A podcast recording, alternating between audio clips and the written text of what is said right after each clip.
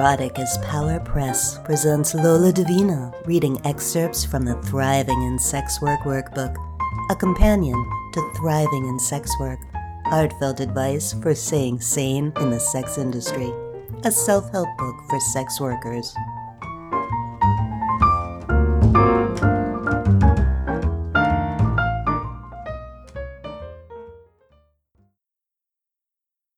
Hi, I'm Lola Davina, and today I'll be reading Boundaries from the Thriving in Sex Work Workbook. A quote from Thriving in Sex Work Heartfelt advice for staying sane in the sex industry. Boundaries are the limits one sets on one's behavior and others in order to maintain one's dignity and sense of self. These can be consciously stated, such as no sex without a condom or no texts after midnight or an unstated internal limit that is only known once it's been breached. The sex industry profits from the myth that we are available for anything, but only by knowing and enforcing our rules can we keep ourselves healthy, protected, and sane. So many of us were not taught how to set limits and enforce them, leaving us uncertain and undefended, which is a terrifying way to do sex work. The best book I've ever read on the subject is David Dr. Richo's How to Be an Adult. I cannot recommend it highly enough. Richo outlines the five necessary components of establishing clear boundaries. 1.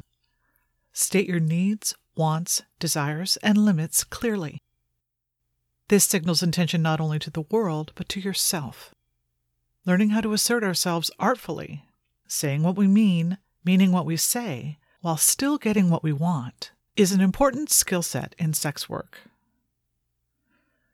2. Nurture yourself.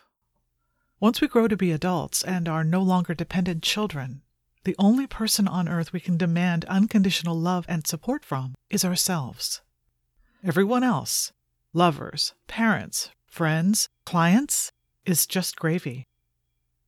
Over time, recognizing and honoring what you're feeling Trusting your intuition and caring for yourself when you're hurting builds up resiliency and self reliance.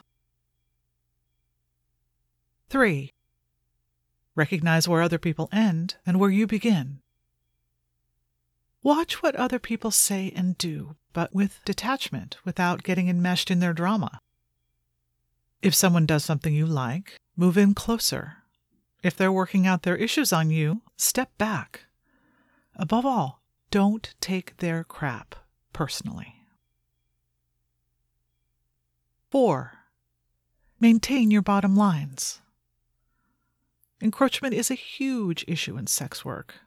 Remember, a client is a client, not a friend. A coworker is a coworker, not a lover. A friend is a friend, not a therapist. It's okay for relationships to grow and change, but consciously and only when people have earned the right to more intimacy, trust, and privileges. 5. Trust yourself. Other people's opinions and experiences are just information, nothing more, nothing less. Only you can say what's right for you, no one else.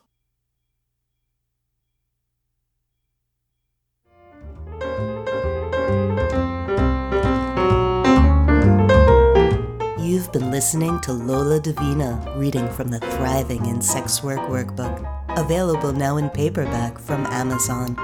You can learn more at loladavina.com. You can follow Lola on Twitter and Facebook.